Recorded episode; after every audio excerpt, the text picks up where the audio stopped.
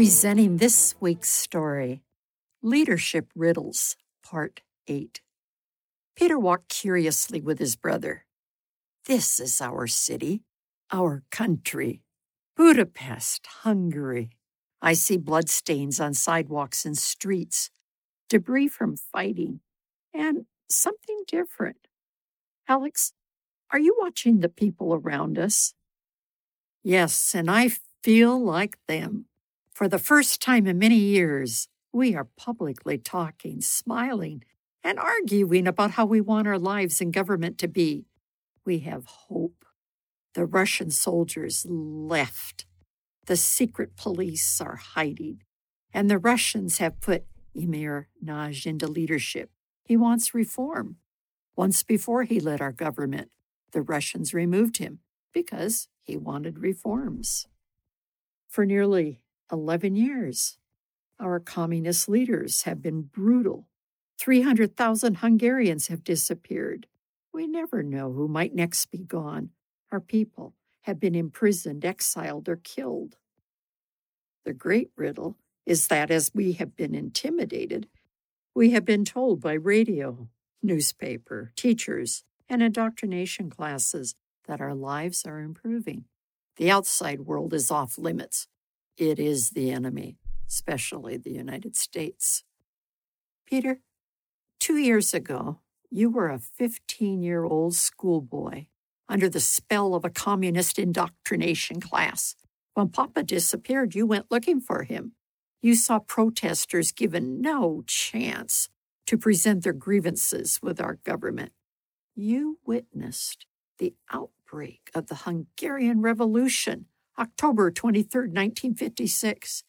University students, factory workers, boys and girls, and people like our family were fired upon by Russian troops and Hungarian AVO. We fought back.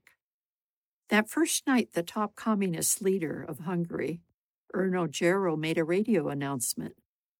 Dear comrades, beloved friends, the working people of Hungary, today it is the chief aim of the enemies of our people to try to shake the power of the workers' class, to loosen the peasant worker alliance, to undermine the leading role of the workers' class in our country, and to upset their faith in its party, in the Hungarian Workers' Party. But Alex, workers fought against the government. Yes, Gero's words were lies. Alex, do you think the Russian troops and tanks will stay out of Budapest? The Russians may be trying to calm us down with a few temporary reforms.